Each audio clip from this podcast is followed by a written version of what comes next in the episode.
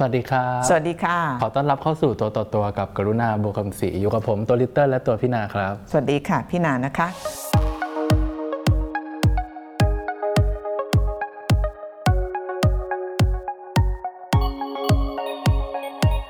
วันนี้เดี๋ยวก่อนที่ลิตเติ้ลจะพูดอะไรเนี่ย พี่นาอยากโปรยหัวก่อน ว่าเราจะคุยเรื่องที่ได้ความคิดมาจากการคุยกัน หลังจากที่เรา observe สถานการณ์ในเมียนมาใช่ว่ามันมันจะไปถูกมันไปสู่จุดไหนได้บ้าง มันดูแย่ขึ้นเรื่อยๆด้วยนะแย่ขึ้นเรื่อยๆ แล้วก็ UN ก็ยังไม่ทำอะไรที่เป็นชิ้นเป็นอัน เพราะฉะนั้นที่เราคุยกันก็คือว่าเอ๊ะมันจะนำไปสู่สิ่งที่เรียกว่า fail state หรือว่ารัฐล้มเหลวหรือเปล่า ก็จะคุยเรื่องรัฐล้มเหลว แต่ว่าก็จะไม่ใช่คุยแค่เรื่องของรัฐล้มเหลวแต่อย่างเดียวว่ามันหน้าตาเป็นยังไง แล้วตอนนี้ประเทศไหนมีบ้าง แต่จะพูดถึงเรื่องของรัฐที่เคยล้มเหลว แต่กลับมารุ่งรุ่งเรืองได้ เออ มันมีตัวอย่างอยู่นะคะแล้วก็เป็นตัวอย่างที่พี่นาก็อยากพูดมานานแล้ว เพราะว่าเป็นประเทศที่ไปได้สามีกลับมา ติดไม้ติดมือมา แล้วก็เป็นประเทศที่ไปบ่อยมาก แล้วก็เป็นประเทศที่เราอะมีความผูกพันมากที่สุดประเทศหนึ่งเดี๋ยวเรื่องได้สามีที่ต้องเล่าด้วยนะพี่นาคนเขาอยากฟังหรือเปล่าเออที่มาที่ไปของอันเนี้ยก็เลยสั่งให้ลิตเติ้ลไปดูหนังเรื่องหนึ่งก่อนจะมารายการ Hotel Rwanda เมื่อคืนดูละ เป็นไงโหดหัวมันมันเศร้ามากเลยพี่นาฉากที่เศร้าที่สุดเลยนะ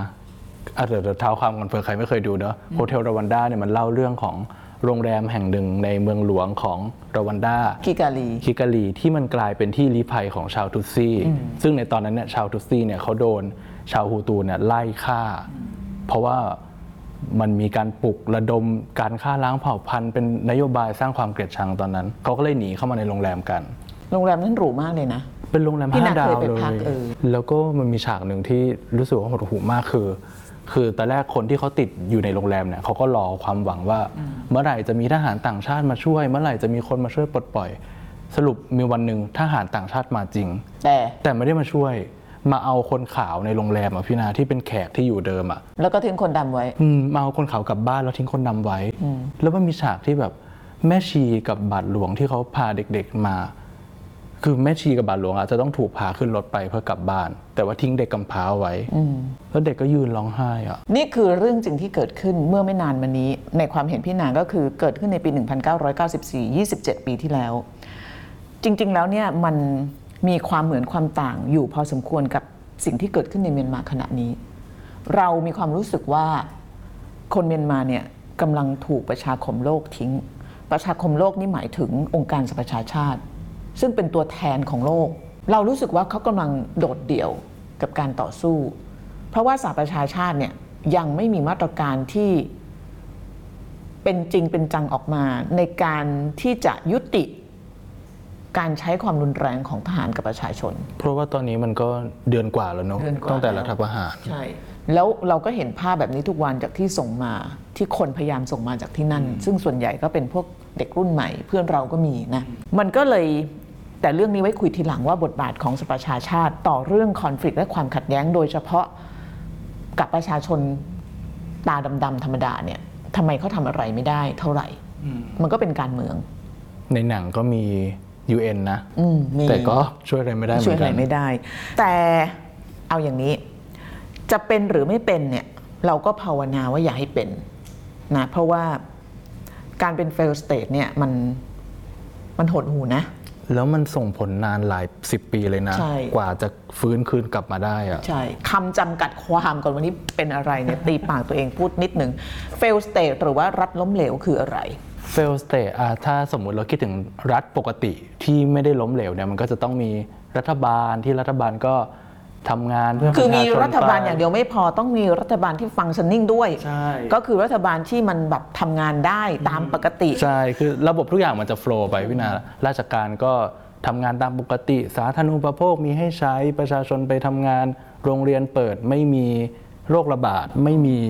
สงครามกลางเมือง หรือถ้ามีก็มีการควบคุมมีการดูแลมีการจัดการ ใช่ แล้วก็ระบบกระบวนการยุติธรรมอะไรมันมีมันมีความเชื่อถือได้ อันนี้คือรัฐปกติ ที่เรียกว่ารัฐที่ไม่เฟลอืมแต่พอพูดถึงเฟลเนี่ยมันมันจะต้องมีส่วนใดส่วนหนึ่งเนี่ยที่มันพังหรืออาจจะพังหลายส่วน อย่างเช่น รัฐบาลเนี่ยก็ไม่ได้แบบทำงานเพื่อประชาชน หรืออาจจะเป็นรัฐบาลที่มีความวุ่นวาย เช่น มีการประท้วง มีการเปลี่ยนผู้นำบ่อย ๆ มีม็อบ คือมีรัฐบาลแต่รัฐบาลทำอะไรไม่ได้ คือคือเรียกว่าง่อยเปรี้ยเสียขา คือภาษาอังกฤษก็คือเรียกว่า polarize ใช่นะคะก็คือแบบขยับไอ้นี่ก็ไม่ได้ทำนี่ก็ไม่ได้จัดการอะไรไม่ได้อะไรเงี้ยอันเนี้ยคือเรียกว่ารัฐบาลไม่หรืฟังอรัฐบาลที่มีการละเมิดสิทธิมนุษยชนเยอะๆ มีการกำจัดฝ่ายที่เห็นต่างเยอะๆ อันนี้ก็เข้าข่าย fail state เหมือนกัน หรืออาจจะเป็นในแง่เศรษฐกิจว่าแบบ ระบบเศรษฐกิจของประเทศนั้นเนี่ยมันมันล่มมันไม่ขับเคลื่อนอย่างเช่นเวเนซุเอลาอืมอันนั้นก็ถือว่าเป็น fail state ใช่ หรืออาจจะเป็นแอฟริกา เช่นว่ามีสงครามกลางเมือง มีกลุ่มติดอาวุธออกมาถือปืนตามท้องถนน อันนี้ก็ fail state เมียนมาเนี่ยนะมันมีโอกาสที่จะสลิปไปตรงนั้นเยอะมาก เพราะว่านอกเหนือจากกองทัพเมียนมาที่ออกมากำจัดหรือว่าปราบปรามประชาชนแล้วเนี่ยอย่าลืมว่าที่นั่นมีกลุ่มติดอาวุธเยอะมาก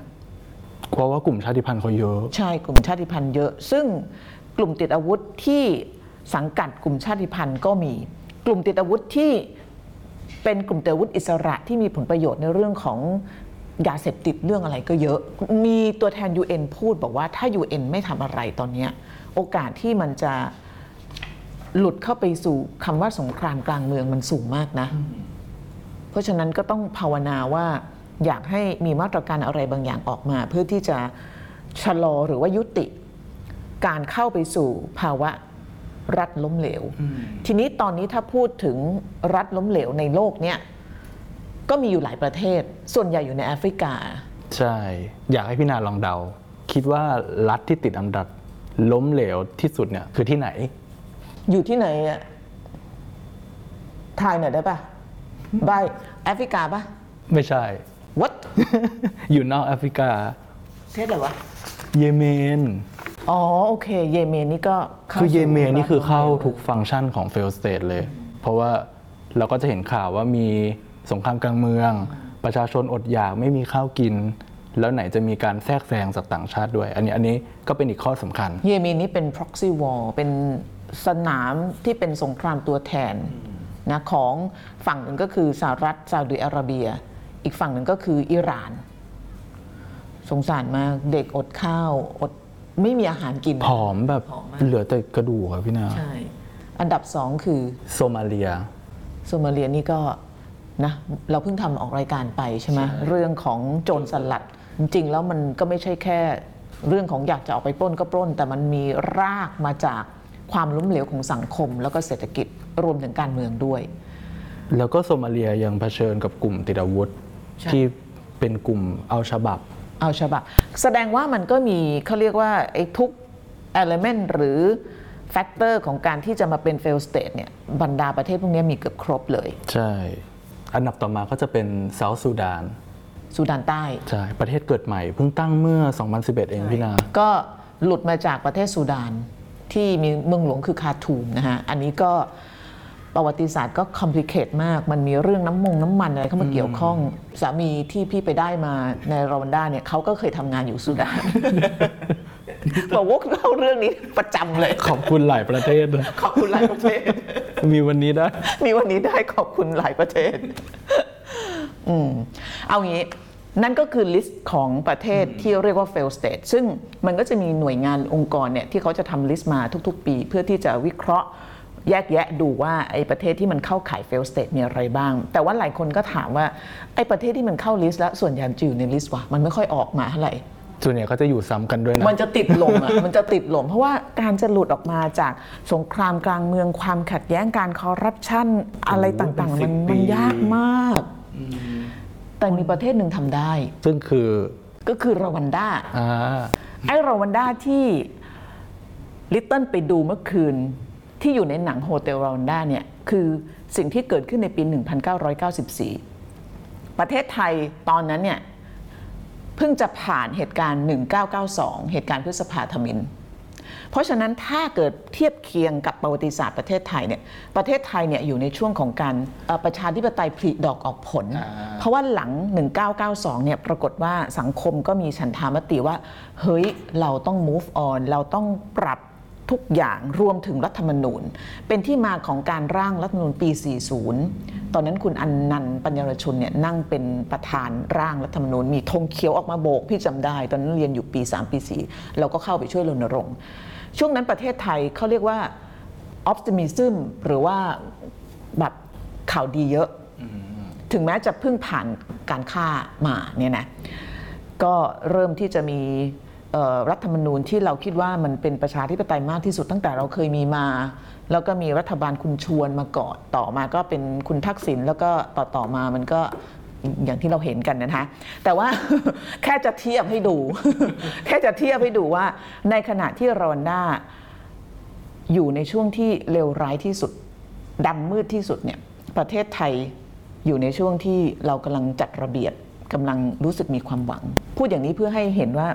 สิ่งที่มันเกิดขึ้นที่คนล้านคนถูกฆ่าภายใน 3 เดือน มันไม่ได้ไกล จากชีวิตเราเท่าไหร่ในแง่ที่ว่าถ้าเกิดเราเกิดมา ในช่วงนั้นเรามีอายุเท่าเท่าๆพี่อะคือเรารู้สึกว่าเราเป็นส่วนหนึ่งของประวัติศาสตร์ โลกในช่วงนั้น ตอนนั้นอยากรู้ว่าข่าวมาถึงไทยไหมพี่นาไม่มี ตอนนั้นเนี่ยที่ดังที่สุดที่พี่จำได้อะถ้ามาจากแอฟริกาคือแอฟริกาใต้ เพราะว่ามีเนลสันมันเดลา ตอนนั้นเนลสันมันเดลาเนี่ยหลังจากที่ถูกจำคุก เพราะว่าไอ้อัปไทส์ก็คือการแบ่งแยกมันเป็น system การแบ่งแยกคนผิวดำผิวขาวอะเนลสันมันเดลาก็ถูกติดคุกเป็นหลายสิบปี แล้วก็ถูกปล่อยตัวออกมา แล้วก็เป็นช่วงที่แอฟริกาใต้เนี่ยกำลังผลิดอกออกผลเหมือนกัน เพราะว่ามีการลงเลือกตั้ง แล้วก็เนลสันมันเดลาได้เป็นประธานาธิบดีผิวดำ ก็คือโฟกัสของสื่อก็คือจะไปที่มันไปอยู่แอฟริกาใต้หมดที่แอฟริกาใต้ แล้วรวันด้ามก็เป็นประเทศเล็กๆกันเนาะ เป็นประเทศเล็กๆอันที่หนึ่งอันที่สองก็คือว่าช่วงนั้นเนี่ยสังคมโลกเนี่ยอย่างโดยเฉพาะสหรัฐเนี่ยเพิ่งจะบาดเจ็บจากการรบที่โซมาเลีย อืมใครดูหนังเรื่อง Black Hawk Down บ้างยังดูยัง ยัง ต้องไปดูหนังเรื่องนี้ เราจะได้เข้าใจว่าไอ้กลุ่มติดอาวุธที่มันเกิดขึ้น แล้วก็การเข้าไปเกี่ยวพันของพวกโลกตะวันตกเนี่ย มันทำให้โซมาเลียมันเป็นรัฐล้มเหลวต่อเนื่อง ตอนนั้นมันก็ล้มเหลวแล้วนะโซมาเลียไม่ใช่ใช่มันเพราะว่าเขาก็ล้มเหลวแล้ว เพราะว่าเขาเกิดสงครามกลางเมืองตอนปีใช่91 แล้วก็ยังหลุดไม่ได้ ตอนนั้นเนี่ยสหรัฐเนี่ยบาดเจ็บสาหัสเสียหายเยอะมากจากเหตุการณ์เอ่อที่เข้าไปส่งทหารเข้าไปโซมาเลีย แต่อย่างเคสรวันด้านี่เราสงสัยมากเลยว่าแบบเขาฆ่ากันเป็นล้าน แต่ว่าทำไมประเทศอื่นเขาไม่รู้เรื่องเลยเหรอพี่นาเขารู้เรื่องแต่ว่าเขา หนึ่งไม่ทำอะไรสองทำอะไรไม่ได้ แต่ไอ้ไม่ทำอะไรเนี่ยสำคัญกว่า เพราะว่าช่วงนั้นน่ะมันมีความพยายามที่จะส่งข้อมูลไปให้ UN ตอนนั้น UN หรือว่าสหประชาชาติมีเลขาธิการชื่อโคฟีอันนันต์สหรัฐมีประธานาธิบดีที่ชื่อบิลคลินตันนานไหมไม่นานนะ ไม่นานเรารู้สึกว่ามันเฟรชมันหมาดมากเลยอะอยู่เลยไม่นาน เออ แต่ว่าก่อนที่จะไปตรงนั้นแล้วก็ไปดูว่าทำไมราวันดา จึงหลุดออกจากสภาพของปันเปลเป็น fail state แล้วมาเป็นรัฐที่เรียกว่าแบบมี ถ้าในแอฟริกานะ เสถียรภาพมากที่สุดในแอฟริกาประเทศหนึ่งนะฮะมันเข้าสู่ภาวะ fail state ได้ยังไง มันเกิดมาจากตั้งแต่ช่วงที่รวันดาหลุดออกจาก การเป็นอาณานิคมของเบลเยียม คือแอฟริกาส่วนใหญ่เนี่ยประเทศที่เป็นอาณานิคมที่ไปล่าเขาเนี่ยเป็นฝรั่งเศสเบลเยียม เยอรมนีก็มีนะ นามิเบียเนี่ยเออแต่ว่าของรวันดาก็คือเบลเยียม พอเบลเยียมช่วงที่เบลเยียมปกครองเนี่ยมันก็ใช้หลักการเอาแบบหยาบๆแบ่งแยกแล้วปกครอง คือคนที่พี่พูดเยอะอีกละ เพราะว่าเพราะว่าบนโต๊ะเนี้ยพี่รู้ดีที่สุดพอได้ผัวจากที่นั่นใช่ไหมอะต่อเลยพูดจาไม่ดีเลยอะวกเข้าเรื่องผัวตลอด เอาคร่าวๆเนาะคนที่สนใจก็ก็ไปหาอ่านเพิ่มแล้วก็วันสักวันหนึ่งเดี๋ยวเราตั้งวงคุยกันราวันด้าตอนนั้นเนี่ยก็คือใช้วิธีแบ่งแยกและปกครอง ต้องเข้าใจว่าในในในราวันด้าเนี่ยเขาจะมีเขาเรียกเป็นเป็นเผ่า เรียกเป็นเผ่าแล้วกันฮูตูกับตุตซี่ ความต่างก็ไม่ได้เยอะอะไรมากมาย พี่พี่เห็นแล้วพี่ก็บอกไม่ได้ว่าใครเป็นฮูตูเป็นตุตซี่บางคนบอกว่าการแบ่งสองเผ่าเนี่ยใช้สถานะทางสังคม คือใครมีวัวมากกว่าได้เป็นตุตซี่เอองั้นวันหนึ่งเราก็อาจจะเลื่อนขั้นได้ เขาว่าอย่างนั้นนะ คนที่คนที่พี่คุยด้วยเขาบอกว่าอย่างนั้น เพราะว่าเราดูแล้วก็ แต่ว่ามันมีความต่างอยู่บ้างก็คือทุตซี่ส่วนใหญ่จะสูงกว่าอืมแล้วก็จมูกโด่งกว่า แล้วตอนนั้นเนี่ยไอไอไอมาตรฐานอันเนี้ยมันก็เลยถูกเบลเยียมเนี่ยใช้เป็นการแยกแยกกลุ่มคนแยกกลุ่ม เออ แยกกลุ่ม ทั้งทั้งที่ในโฮเทลรวันด้าเห็นไหมคู่สามีภรรยา คนหนึ่งเป็นคนหนึ่งเป็นฮูทู คนหนึ่งเป็นทุตซีใช่ คือก่อนที่มันจะเกิดการแบ่งแยกโดยเบลเยียมเนี่ยเขาก็อยู่รวมกัน เขาก็แต่งงานเขาเรียกเป็น cross marriage ระหว่างเผ่ากันอยู่แล้วเขารู้สึกมันไม่ได้มีปัญหาอะไร ปัญหาอะไรกันหรือในทางประวัติศาสตร์ถ้ากลับไปดู เขาก็อยู่ด้วยกันแบบ ไม่ได้มีปัญหาอะไรกัน เหมือนกับพี่เป็นไทยปนลาวลิตเติ้ลเป็นจีนปนไทยอย่างเงี้ยก็แต่งงานกันได้เหมือนกับคนไทยเอ้ยสังคมไทยอันหนึงต้องยอมรับว่ามันมีความสมานฉันท์คือมันมี harmony มันมีความกลมกลืนกันสูงมาก เราไม่เคยรู้สึกว่าลิตเติ้ลเป็นอีกเผ่าหนึ่งเลยวะอะไรอย่างเงี้ยหรือลิตเติ้ลมองหน้าพี่นาดูเหมือนแบบ คนเออแบบเธอมันไม่ใช่คนในประเทศนี้นะ เออ มันมันไม่ค่อยมีบ้านเราเนี่ยต้องบอกว่าไอ้ตรงเนี้ยมันมันเนียนมาก ทีนี้ความเกลียดชังมันมาจากไหนพี่นาความเกลียดชังมันก็เกิดขึ้นจากตั้งแต่เบลเยียมนั่นแหละคือเข้าไปถ้าเกิดจะจะดูว่าการลงเมล็ดพันธุ์แห่งความเกลียดชังเนี่ยมันเริ่มตอนไหนก็เริ่มตอนนั้น เพราะว่าพอเบลเยียมคือก็ต้องเข้าใจว่าอาณานิคมเวลาเขาเข้าไปเนี่ยเขาต้องการปกครองแบบสบายใจอะ แล้วจะสบายใจได้ก็ต้องทำให้ประชาชนมันแตกกันอืมมันจะได้ตีกันมันจะได้เอตีงกันเอง มันจะได้ไม่มาตีกับเจ้ามันจะนายได้นิคไม่มมามามาโจมตีเราอืมเออก็ซึ่งเป็นวิธีทุกชาติใช้อืมทุกชาติใช้ในในพม่าอังกฤษก็ใช้ แต่พม่ามันก็ซับซ้อนกันนะเพราะก่อนหน้านั้นมันก็มีมาแล้ว แต่ว่าเราไม่พูดตัวนี้ ก็ใช้วิธีนี้เขาก็เลยแบ่งเอาทุตซี่เนี่ยจะเป็นคนที่มีประชากรน้อยกว่า ส่วนฮูตูมีประชากรเยอะกว่า ตอนนั้นเนี่ยเขาก็แต่งตั้งผู้ทุตซี่ให้เป็น พวกข้าราชการระดับสูง เป็นรัฐมนตรีนายกรัฐมนตรี เพราะว่าเขามองว่าเออไอความสูงจมูกโด่งเนี่ยมันซีวิไลกว่าไงอืมเหตุผลแค่เนี้ยแล้วก็เนื่องจากคนทุตซี่ส่วนใหญ่จะมีวัวเยอะกว่า เพราะฉะนั้นเขาก็จะมองว่ามันมีการศึกษาดีกว่า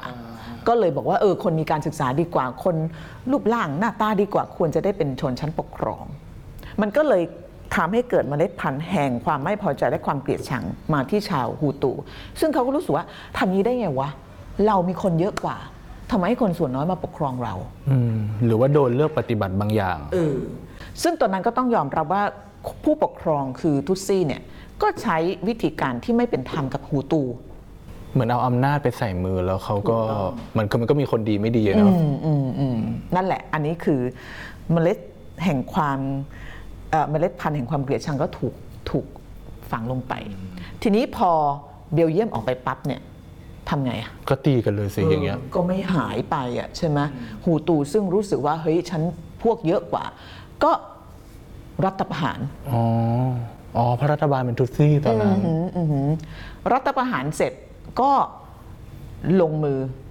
เขาเรียกแก้แค้นไล่ฆ่า น่าจะเป็นช่วงปี 1957 พี่นางยังไม่เกิด ใครคิดว่าฉันแก่เนี่ยยังไม่แก่ขนาดนั้น 1957 ที่พูดถึงปีนี้เนี่ยเพราะว่าปีนั้นเนี่ยจะมีเหตุการณ์ที่สำคัญเกิดขึ้น แล้วมันจะนำมาสู่การอธิบายว่าทำไม fail state อย่างรวันด้าเนี่ยมันถึงกลายเป็นรัฐที่ bounce back หรือว่าเอาตัวเองหลุดออกมาจากได้ เพราะว่า 1957 เนี่ยเป็นปีที่พวกทุตซี่เนี่ยต้องหนีจากการ ตอนนั้นยังไม่ใช่การฆ่าล้างเผ่าพันธุ์นะเป็นเขายังไม่เรียกเจโนไซด์ก็คือเป็นการตามล้างแค้นก่อน พวกฮูตูพอมีอำนาจก็ตามล้างแค้นพวกทุตซี่พวกทุตซี่ก็ต้องหนีออกจากนอกประเทศหนึ่งในครอบครัวที่หนีออกไป คือครอบครัวของท่านประธานาธิบดีคนปัจจุบัน ก็คือพอลคากาเม่คนนี้น่าสนใจมาก และเล่าได้เป็นวันๆเลย เพราะอีฉันเนี่ยก็เคยเจอท่านเนาะเออเมื่อปีสองปีที่แล้ว เออหนึ่งเก้าห้าเจ็ดเนี่ยพ่อแม่ของพอลคากาเม่เนี่ย พอลคากาเม่ในหนัง Hotel Rwanda เนี่ยไม่ได้พูดถึงเขามากนัก แต่ว่าเขามาตอนจบ ตอนจบก็คือเป็นกองตอนที่มาำลังปลดปล่อย ที่ว่าพวกตัวเอกหนีหนีไปแล้วก็เจอกองกำลังช่วยละเออ คือสงครามการฆ่าล้างเผ่าพันธุ์ในรวันด้ายุติลงได้ ไม่ใช่เพราะ UN ไม่ใช่เพราะประชาคมโลก แต่เป็นเพราะพอลคากาเม่นำกำลังกลับมาปลดปล่อย ยุติการฆ่าล้างเผ่าพันธุ์1957เนี่ย เขาอายุน่าจะ 3-4 ขวบ พ่อแม่ซึ่งเป็นทุตซี่พาไป แล้วก็ไปอยู่ในค่ายผู้ลี้ภัยของประเทศยูกันดา ซึ่งมีพรมแดนติดกัน ตอนนั้นก็มีทุตซี่จำนวนมาก ไปอพยพแล้วก็อยู่แถวๆชายแดน แล้วในค่ายผู้ลี้ภัยเนี่ยพอคาคาเม่เติบโตขึ้นมา แล้วก็เริ่มที่จะตั้งกองกำลัง ตอนหลังน่ะมีชื่อว่า RPF Rwandan Patriotic Front อืมเรามันได้รักชาติรันดารักชาติ ตั้งกองกำลังมีการฝึกอาวุธ แล้วก็ตอนนั้นได้รับการสนับสนุนจากกองกำลังในยูกันดาด้วยนะก็สะสมกองกำลังมาเรื่อยๆ แล้วก็พยายามจะเข้ามาปลดปล่อยการถูกข่มเหงรังแกโดยเอ่อชาวฮูตู แต่ว่าช่วงนั้นเนี่ยรวันดาก็จะเกิดเหตุการณ์มากมายนะคะเอ่อในช่วงนั้นเนี่ยปรากฏว่ามันก็มีความพยายาม จริงๆ จะบอกว่าสหประชาชาติไม่ไม่สนใจก็ไม่ได้ ก็มีความพยายามจะเข้ามาไกล่เกลี่ยความขัดแย้ง มีเขาเรียกสนธิสัญญาสันติภาพเกิดขึ้นด้วย เซ็นไปแล้วด้วย เซ็นไปแล้วด้วยแต่ว่ามันเกิดเหตุการณ์นี้ขึ้น ในหนังมีปะมีคือคือหลังจากเซ็นปุ๊บไม่นานเลยนะ อยู่ดีๆ เครื่องบินของประธานาธิบดีตก โดนประยิงธานาตธิกบดีคนนั้นเนี่ยเป็นคนหูตู ใช่ พอโดนยิงตกปุ๊บ ชาวฮูตูบางกลุ่มเนี่ยก็ประโคมข่าวว่าเป็นฝีมือของชาวทุตซี่ ที่สังหารผู้นำของเขา เพราะฉะนั้นเราต้องล้างแค้น นั่นแหละคือจุดกำเนิดของการฆ่าล้างเผ่าพันธุ์ที่มืดมนที่สุดในศตวรรษที่ 21ซึ่งมันน่าเศร้าตรงที่มันเกิดหลังข้อตกลงสันติภาพตกลงไปแล้ว ใช่พอเครื่องบินของประธานาธิบดีชื่อยาวมากจำไม่ได้ ลงท้ายด้วยย่าๆอะไรเนี่ยเออแต่ anyway ก็ปรากฏว่าชาวฮูตูก็ตอนนั้นเนี่ยมันต้องยอมรับว่าคนที่อยู่ในอำนาจของฮูตูเนี่ยก็ก็บ้าคลั่ง คือในที่สุดแล้วถ้าไปอ่านหนังสือเดี๋ยวมีหนังสือหลายเล่มที่ให้อ่าน มันมันเกี่ยวพันกับเรื่องอำนาจหมดประชาชนแม่งเป็นแค่หมากอะแล้วในหนังเขาพยายามฉายภาพให้เห็นว่ามันมีการซ่องสุมกองกำลังวางแผนมานานแล้วด้วยนะใช่พี่นาใช่เพราะว่ามีการนำเข้าอาวุธ มีการจัดตั้งกลุ่มที่เหมือนเป็นเด็กหนุ่มอะ เตรียมไว้เลยอะคือมีฮูตูสาย hardcore อยู่ในรัฐบาล มันมีฮูตูสายที่อยากจะประนีประนอมสร้างสันติภาพ ประนีประนอม ซึ่งก็เนี่ยไอ้ไอ้สัญญาสันติภาพเกิดจากพวกฮูตูสายประนีประนอมที่อยากจะเห็นสันติภาพ อยากจะให้สังคมมันอยู่ด้วยกันได้ แต่มันก็มีสาย hardcore ที่แบบไม่เอาไม่ยอม เพราะว่ามีเรื่องผลประโยชน์มีอะไรเงี้ยแล้วก็เขาเชื่อว่าคนที่ยิงตกเนี่ยก็น่าจะอาจจะเป็นพวกกลุ่มนี้ด้วยซ้ำไปเพราะเป็นแผนเป็นแผน แต่ ตัดฉับมา เครื่องบินตก เพราะนั้นมันก็ง่ายต่อการที่ฮูตูสายสายเหี่ยวอะจะประโคมข่าว บอกว่าเฮ้ยเราต้องฆ่ามันไม่งั้นมันจะฆ่าเรา แล้วมันกลายเป็นว่ามันดึงคนมาเข้าร่วมได้เยอะขึ้นด้วยนะ คือพี่อะกลับไปพี่ไปที่นั่นสามครั้งจำได้ครั้งแรกที่ไปนะดิเติ้ลอันนี้ยังไม่ได้เล่าเรื่องว่าไปครั้งแรกไม่มีวีซ่าด้วย เราเข้าประเทศได้ยังไง ไม่รู้มีใครอยากรู้ ไม่โดนจับหรอ โอ้ปากเป็นเอกเลขเป็นโทโบราณว่า เคยได้ยินบ้านเนี้ย เคยเคยเคยคิดว่าเดี๋ยวหาว่าไม่ได้ยินอีก ปากเป็นเอกเลขเป็นโทคือเราก็ใช้วิธีทักษะในการเจรจา ไม่ได้ทำผิดกฎหมายแต่ว่ามีทักษะในการเจรจาจนกระทั่งเราสามารถเข้าประเทศได้ โดยไม่มีวีซ่าแต่ไปทำทีหลังนะ ไม่ใช่เข้าผิดกฎหมายนะ อย่ามาจับฉันนะแต่อย่าทำตามนะ เออ คือตอนนั้นเนี่ยที่พี่นาไปเนี่ย พอออกจากสนามบินนะ เรานั่งในรถเนี่ย เรามองหน้าคนที่เราเห็นที่รถผ่านเนี่ย เชื่อมั้ยเรามีความรู้สึกว่ามันแบบมันสปูกี้อะเพราะว่าตอนนั้นเนี่ยรวันด้ามีประชากรตอนที่มีการฆ่าล้างเผ่าพันธุ์เนี่ยเล้านคน แล้วถ้าหนึ่งล้านคนตายอะแปลว่าอะไร แปลว่าคนที่เราเห็นทุกคนเนี่ย มีส่วนเกี่ยวข้องกับการฆ่าล้างเผ่าพันธุ์ไม่ทางใดก็ทางหนึ่ง แปลว่าถ้าไม่ใช่ญาติของคุณถูกฆ่า ญาติหรือพี่น้องของคุณก็เป็นคนฆ่าคนอื่น แปลว่าคนที่เราเดินสวนเนี่ยอาจจะเคยฆ่าคนใช่ ตุตซี่มาแล้วคุยคนลุก แล้วแบบอันเนี้ยพูดเลยว่าพอเราเช็คอินโรงแรมเนี่ยตอนคืนเรานอนน่ะคือคือเนื่องจากตอนนั้นเราก็มีเขาเรียกว่าเป็นเป็นเป็น false understanding อะเป็นความรู้สึกแบบเหมือนกับตี ตีตราว่าพอเป็นรวันด้าเป็นแอฟริกาจะต้องแบบว่าไม่ซีวิไลซ์ป่าเถื่อนโอ้ฆ่ากันมาอะไรเงี้ยเราอุ้ยเรามาทำทำอะไรที่นี่อะไรเงี้ยแต่มันเข้าใจได้นะ เพราะว่าด้วยด้วยภาพคือด้วยมันก็สื่อเป็นที่ความออกนาอีฟของพี่อะนะคือตอนนี้เรายังรู้สึกว่า เออเราอะเราแบบแม่งก็เป็นคนที่แบบเขาเรียกอะไรอะด่วนตัดสินอะไรอย่างเงี้ย แต่ว่ามันก็เป็นอารมณ์ตอนนั้นก็ไปกันแบบคนเดียวอะตอนนอนเราก็เอาเก้าอี้อะ มาตั้งไว้บนประตูอะกลัวคนจะผลักเข้ามา แล้วก็นอนไม่หลับ กลัวว่าแบบจะมีใครมาฆ่าฉันหรือเปล่า คืออันเนี้ยเป็นแบบว่า งี่เง่า คือไปตีตราเขาว่าเขาต้องเป็นพวกป่าเถื่อน แล้วพอไปเห็นรวันด้าจริง ๆ แล้วเป็นยังไงบ้างพี่นา ช่วง10ปีที่แล้วต้องบอกว่ามันต่างจากที่พี่กลับไปเมื่อครั้งสุดท้ายคือ3ปีที่แล้ว 10 ปีที่แล้วอะมันยังมีกลิ่นอายของ เพราะว่า 10 ปีที่แล้วเนี่ยมันเพิ่งผ่านค่าล้างเผ่าพันธุ์มาได้ 10 ปีนิดๆอะซึ่งมันน้อยมาก พี่อะมีความรู้สึกพี่ยังได้กลิ่นเลือดกลิ่น กลิ่นความแบบยังไงความไว้ไว้เนื้อเชื่อใจกันอยู่อืมความหวาดระแวงความหที่วาดมันแบระบแวงผู้คนซึ่งมันก็เลยทำให้เราพารานอยหวาดระแวงไปด้วย จะออกไปไหนก็แบบว่า หันซ้ายหันขวาออกไปได้หรือเปล่าโชคดีที่เจอผัว เขาเป็นทหาร UN แล้วมาพักโรงแรมเดียวกัน บางทีหยอกไปกลางคืนไปเที่ยวไปไม่ได้ไปเที่ยวไปกินอาหารไปอะไรเนี่ย ก็ได้รถ UN เนี่ยพาไปเอ้ยเลิศอะก็เลยได้เห็นเห็นสภาพของเมือง ไม่งั้นก็ไม่กล้าออกไปไหน เพราะว่าเราก็กลัวใช่ไหม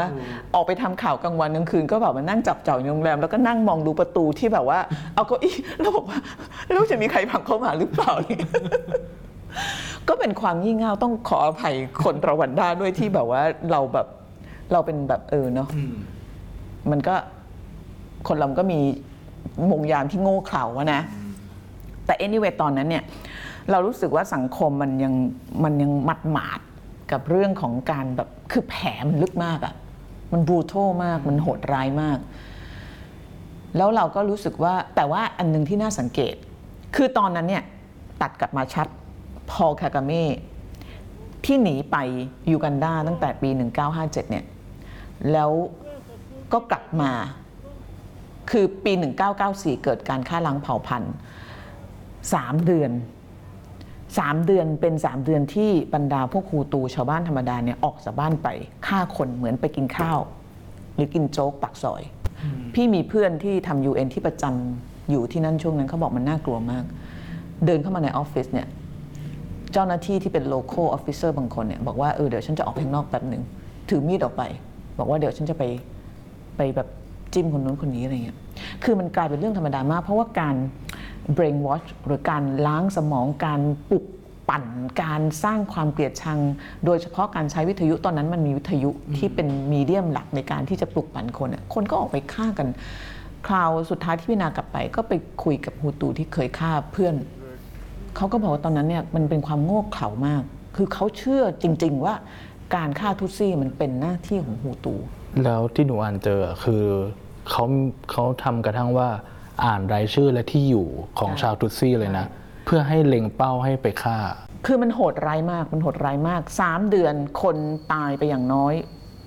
มีคนบอกว่าถึงล้านคน แต่ตัวเลขของ UN เนี่ยคือ 8 0 0 0 0 0อะ8 0 0 0 0 ก็8 0 0 0 0 8 0 0 0 0 ใน 3 เดือนมันเยอะมาก กับประเทศที่มีประชากร 9 ล้านคน แปลว่าหนึ่งใน9อะโดนฆ่า เด็กก็โดนฆ่านะเด็กพี่นาก็โดน ทีนี้การฆ่าล้างเผ่าพันธุ์ยุติได้ก็เพราะว่าพอลคากาเม่ซึ่งตอนนั้นเนี่ยนำกำลังของ RPF มาจากชายแดนยูกันดาเนี่ยเข้ามาปลดปล่อย แล้วพวกนี้รบเก่งมาก แล้วก็รบชนะ พอรบชนะปั๊บเนี่ยพอลคากาเม่ก็คือก็เป็นกองกำลังตุตซี่ที่เข้มแข็งมาก ก็บอกว่าเอาละคือเขาเวลาเขาพูดการยุติการฆ่าล้างเผ่าพันธุ์แปลว่าเขาก็จะไม่ล้างแค้นต่อด้วย เขาก็จะไม่สั่งให้พวกตุตซี่เนี่ยหรือว่า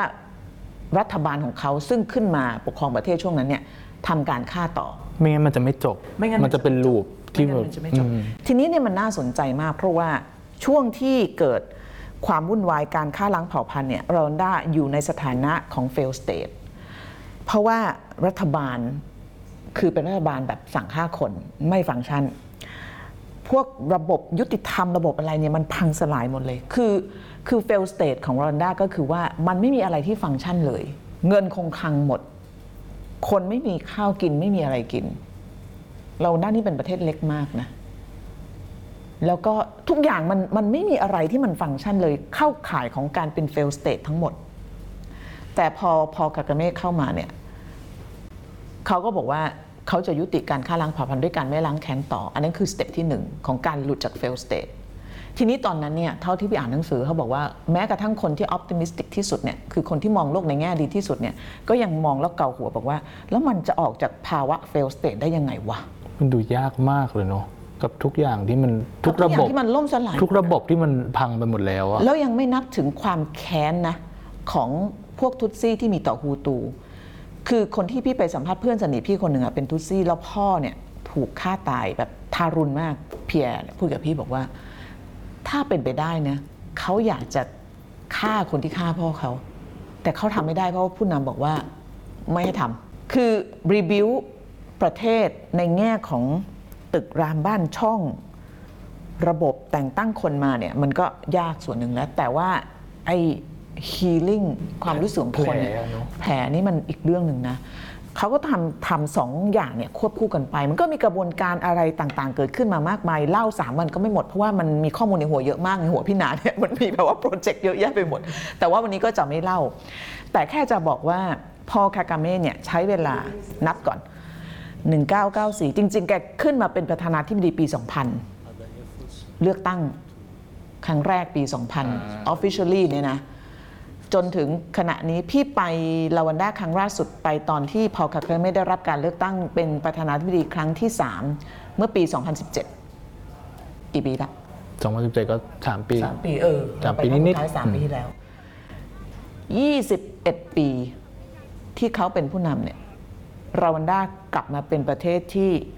ต้องบอกว่ามีเสถียรภาพมากที่สุดแห่งหนึ่งในแอฟริกา แล้วกำลังจะเป็นหับด้านเทคโนโลยีด้วย เขาสนิทกับบิลเกต คือไม่น่าเชื่อว่านักรบอะ่ะคือแบบจับปืนยิงอะ่ะไอคนที่มาสุดท้ายในหนังลิตเติ้ลน่ะนั่นน่ะคือคือคนที่นำกำลังเข้ามา แต่กลายเป็นผู้นำที่ตอนนี้เนี่ยถ้าประชุมดาวอส หรือประชุมอะไรก็ตาม ก็จะเห็นพอลกากาเม่คู่กับบิลเกต คู่กับใครนะที่อยู่อเมริกาใต้ที่เป็นพวก tech ดังๆอะไม่รู้เลยพี่นะเออเขาสนใจเรื่องพวกนี้มาก เพราะว่ารวันด้าเนี่ยไม่มีทรัพยากรธรรมชาติ มันไม่เหมือนกับคองโกอะไรที่มีเพชรมีเหมืองมีอะไรอย่างรวันด้าเป็นประเทศเล็ก ๆ แล้วไม่มีทรัพยากรธรรมชาติ เพราะฉะนั้นสิ่งที่พอลกาเมทำก็คือว่าเขาจะต้องสร้างประเทศที่ไม่มีทรัพยากรด้วยการใช้เทคโนโลยี ก็คือสร้างศักยภาพให้ประเทศก่อน ให้สังคมมันสังคมมันมั่นคง เสร็จแล้วก็เอาพวกเอ่อนักลงทุน เกี่ยวกับเรื่องไอทีเข้ามา ต้นแบบของการพัฒนาของเขาเนี่ยคือสิงคโปร์เพราะฉะนั้นเวลาไปรวันด้าเนี่ยนะคุณจะแปลกใจมากเราเคยทำเรื่องนี้แล้วคนชอบมาก ไม่มีขยะเลยขยะคือคนไม่รู้จักถุงพลาสติก ใครใช้ถุงพลาสติกผิดกฎหมายเว้ยอะแล้วเขาก็ต้องใช้ถุงผ้าใช้อะไรแทนหมดใช้เลยถุงใช่ไหมผ้าใช้ถุงกระดาษ แล้วสะอาดมากโอ้ยอยากรู้จังเลยว่าเขาไปเอาวิสัยทัศน์แบบนี้มาจากไหนทั้งๆที่เขาเป็นจากนัสิงครบโปร์อันเนี้ยคือที่มันน่าสนใจเขาบอกว่าการที่จะหลุดจาก fail state ได้เนี่ย มันมีปัจจัยอันหนึ่งที่สำคัญมากก็คือผู้นำวิสัยทัศน์ผู้นำเนอะวิชั่นของผู้นำที่ที่จะทำยังไงให้สังคมมันหลุดจากหล่มทั้งปวงที่มันทำให้รัฐเนี่ยหรือว่าประเทศมันเป็นรัฐล้มเหลวเนี่ยซึ่งพี่หนาเล่าว่าตอนไปเนี่ยเขาก็ใช้บัตรแทนเงินสดไปแล้วด้วยตอนขึ้นอ๋รอถคืเมอรถล์เมย์ก็ใช้ไอ้ไอ้ไอ้สมาอิร์นทเทอร์เน็ตแล้วก็เข้าทั่วถึงตอนพี่นาไปครั้งแรกเมื่อปี 2010 เนี่ย นั่งนั่งรถไปแบบตามชนบทตามบ้านนอกเนี่ยเห็นคนแบบแต่งชุดพื้นเมืองขุดดินเขาถามถามเพื่อน เฮ้ยเขาทำอะไรกันวะอ๋อเขาฝัง fiber optic ตอนนั้นอินเทอร์เน็ตที่ไอโรงแรมที่พี่นอนแล้วเอาเอ็กเก้าอี้มาบังบังบังเพราะว่ากลัวคนบุกเข้ามาเนี่ยแม่งอินเทอร์เน็ตเร็วกว่าประเทศไทยอะนี่แล้วตอนนี้ล่าสุด 4G เขาคลุมไปครึ่งประเทศแล้วใช่เพราะฉะนั้นพอกากาเม่ก็ใช้ต้นแบบสิงคโปร์สิงคโปร์ก็คือ เขารุ่งเรืองมาได้เพราะทรัพยากรคน เขาก็เลยให้ความสำคัญกับเรื่องการศึกษาการพัฒนาไอทีเพราะเขาเชื่อว่าสิ่งที่มันจะทำให้ประชาชนก้าวกระโดดออกจากความยากจนได้เนี่ยคือการเข้าถึงเทคโนโลยีอินเทอร์เน็ต มันเหมือนสมัยก่อนว่าถ้าเกิดที่ไหนจะพัฒนาต้องมีถนนน่ะเพราะฉะนั้นตอนนี้ทุกบ้านมีอินเทอร์เน็ตหมด แล้วก็รวันด้าล่าสุดผลิตสมาร์ทโฟน แบรนด์สัญชาติตัวเองด้วยนะ เพื่อส่งขายไปยังประเทศแอฟริการอบๆ แล้วก็เป็นที่แล้วก็มีนิยสตาร์ทอัพเยอะแยะมากมายที่เกี่ยวข้องกับไอทีแล้วเด็กๆก็สนใจเรื่องไอทีแล้วพี่ไปทำเรื่องนี้เมื่อปี 17 ก็แบบเขาจะมีเขาเรียกเป็น incubation คือเป็นเหมือนกับเวิร์กช็อปที่รัฐบาลเปิดให้ แล้วก็ใครจะเข้ามาก็ให้คำแนะนำเด็กอยากจะทำเรียน codingเรียนอะไรมีหมดอะไรเงี้ยถ้างั้นเราสรุปได้ไหมพี่นาว่าสรุปการจะหลุดพ้นเนี่ยมันวิสัยทัศน์ผู้นำเนี่ยมันสำคัญมากสำคัญมาก แต่ว่าพอลกากาเม่ก็ไม่ใช่คนที่จะปลอดจากเรื่องของการถูกวิพากษ์วิจารณ์ เพราะว่าพอเป็นผู้นำที่แล้วเป็นทหารมาเป็นนักรบมา เขาจะใช้แบบว่าไม้แข็งอะพวกฝ่ายค้านเนี่ยลืมตาอ้าปากไม่ขึ้นเลยค่ะ แต่เพิ่งจะมาคลายๆเมื่อ 3-4 ปีที่แล้วอย่างเลือกตั้งคราวที่แล้ว 17 ที่พี่นาไปเนี่ยฝ่ายค้าน เริ่มที่จะให้สัมภาษณ์สื่อมวลชนได้ ซึ่งเราก็ไปคุยเขาบอกแต่ก่อนไม่มีทางเลย เหมือนกับเขาอยู่มาจนกระทั่งเขามั่นใจแล้วว่าเออความนิยมมันได้แล้เอวอความนิยมมันได้เขาสามารถที่จะประคองทุกอย่างขึ้นมาได้ ไม่มีการอะไรแล้วเนี่ยเขาก็เริ่มปล่อยแต่ว่าก็ถูกวิพากษ์วิจารณ์ว่าเนี่ยเป็นผู้นำที่เขาเรียกเป็นใช้อำนาจแบบเด็ดขาด เซ็นเซอร์สื่อ ถือว่าไปก็โมเดลสิงคโปร์จริง ๆ นะ ก็จริงๆเออโมเดลสิงคโปร์แล้วแต่ว่าก็เป็นคนที่น่าสนใจแล้วก็การ transform ตัวเองจากจากนักรบอะ่ะแล้วตอนที่ขึ้นมาเป็นรัฐบาลแรกๆอะ่ะคนที่อยู่รอบตัวเนี่ยตอนนั้นก็ต้องยอมรับว่าเราวันด้าการศึกษาระบบอะไรมันพังหมดอะ่ะเขาเอาคนเข้ามาทำงานเนี่ยตอนนั้นก็เป็นพวกนักรบอะ่ะของกลุ่มไอไอ RPF อะ่ะ แต่ว่ามัน Amazing มากที่เขาสามารถ transform นักรบที่ก่อตัวสร้างกองกำลังจากค่ายผู้ลี้ภัยในยูกันดา มาเป็นประธานาธิบดีที่สามารถโทรศัพท์หาบิลเกตได้อืมแล้วก็เน้นเทคโนโลยีเออเป็นนโยบายหลักเอออยากรู้ว่าเขามีต่างชาติช่วยไหมพี่นะ เพราะปกติเวลาเราเห็น fail state เวลาฟื้นตัวเนี่ยมันจะต้องมีต่างชาติที่เข้ามาช่วยเหลือมาแทรกพี่ไม่แน่ซงใจแต่พี่คิดว่าน่าจะมี น่าจะมีต่างชาติมันก็จะมาในรูปของฟอร์ม อย่างเช่น UN หรือ World Bank ที่ให้ความช่วยเหลือให้เปล่านะหรือต่างชาติจะเข้ามาในรูปของการลงทุน ซึ่งการลงทุนเนี่ยเขาก็มีการลงทุนด้านไอทีเยอะอ๋อรวันด้าติดอันดับหนึ่งใน 30 ประเทศที่น่าลงทุนมากที่สุด ใช่ใช่พี่ไปคราวหลังสุดเนี่ยก็จะเห็นบรรดาพวกชาวต่างชาติเยอะขึ้น ชาวต่างชาติในที่นี้หมายถึงว่าคนที่แบบไปปักหลักอยู่ที่นั่นเลยอะ มีวันหนึ่งเดินผ่านเออร้านนี้น่ากินไว้ยเดินเข้าไปคนญี่ปุ่นเขาบอกเออฉันมาจากญี่ปุ่นเนี่ยฉันฉันเบื่อประเทศญี่ปุ่นฉันไม่อยู่เนี่ยโอ้มีความสุขมาก แต่ว่ามันมีโปรเจกต์มีอะไรเยอะแยะมากวันหลังจะเล่าให้ฟังมันมันมันคือวิธีการรีวิวสังคม แต่อย่างที่บอกเนี่ยมันก็ไม่ได้ปลอดจากเสียงวิพากษ์วิจารณ์หรอกเพียงแต่ว่าพี่ว่ามันน่าสนใจในแง่ที่ว่ามันเริ่มต้นจากแบบต่ำต่ำต่ำต่ำต่ำด้อยถอยหลังมากอะแล้วมาใน 20 ปีอะเร็วมาก เร็วถือว่าเร็ว การหลุดจาก fail state มาเป็นแบบรัฐที่มันพอจะฟังชั่นนิ่งได้มันก็ยากอยู่แล้ว แต่ว่ามาเป็นรัฐที่มันมีอนาคตเนี่ยมันน่าสนใจมาก แล้วพอคากาเม่เนี่ยก็พี่เคยเจอ คือตอนนั้นจะได้สัมภาษณ์ท่านคือทำจดหมายทำอะไรเรียบร้อยแล้วแล้วก็เลขาท่านก็คือ ถ้าจำไม่ผิดชื่อน้องนาตาชา น่ารักมาก เป็นเด็กอายุ 27 28 แล้วแบบจบแบบน่าจะอเมริกาฮาวงฮาวาดอะไรเงี้ยคือการศึกษาดีมากแล้วก็แบบว่า คือลบภาพของแบบว่า ที่เราเคยมีว่าเออแอฟริกาด้อยพัฒนาอะไรเงี้ยไปหมดเลย ตอนนั้นเนี่ยต้องยกเลิกการให้สัมภาษณ์ เพราะว่า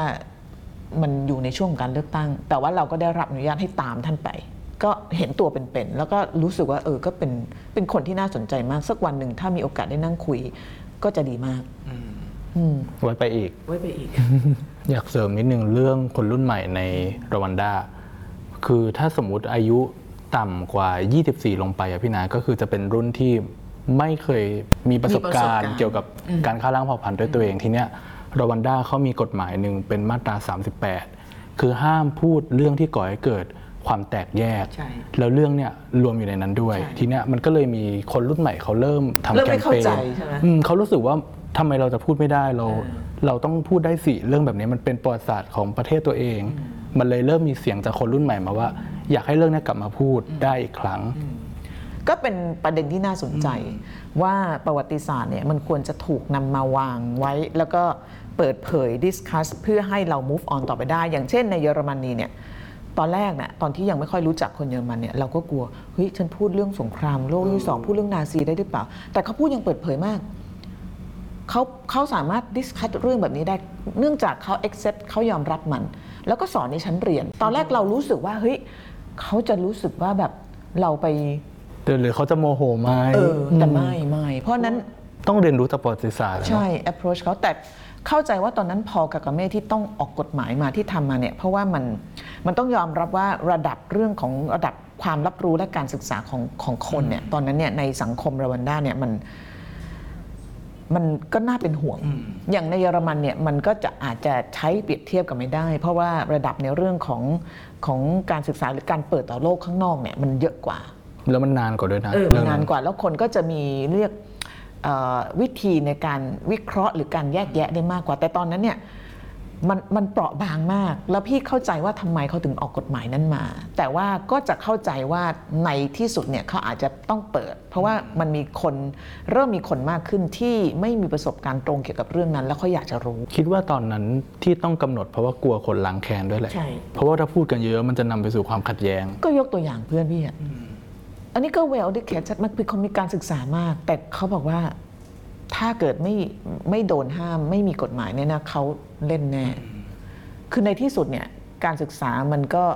อาจจะถูกครอบงำด้วยอารมณ์ ความโมโหความโกรธแค้น เพราะว่ามันโดนกระทำเยอะมาก คือนึกว่าถ้าเกิดพ่อเราถูกฆ่าแบบโหดร้ายมากอะทรมานมากอะเราจะรู้สึกยังไง มันต้องมีเนี่ยอารมณ์วูบหนึ่งที่แบบว่า เฮ้ย ขอหน่อยจริงอะเนอะใช่ไหมเพราะฉะนั้นสังคมตอนนั้นมันมันฟรายชายคือมันเปราะบางมาก คือถ้าไม่ไม่ไม่แข็งไม่ทำเนี่ยมันมันหลุดมาไม่ได้ นี้พอเขาปกครองจนกระทั่งมันเริ่มเข้าที่เข้าทางแล้วเนี่ย พี่ก็แค่หวังว่า แต่เขาเป็นคนฉลาด ก็น่าสนใจว่าไอ้ไอ้ชัตเตอร์หรือบทต่อไปเนี่ยมันจะเป็นยังไง ยาวละไปละ ยังไม่ได้เล่าเรื่องพบรักอีกหลายเรื่องเลย สวัสดีค่ะ สวัสดีครับ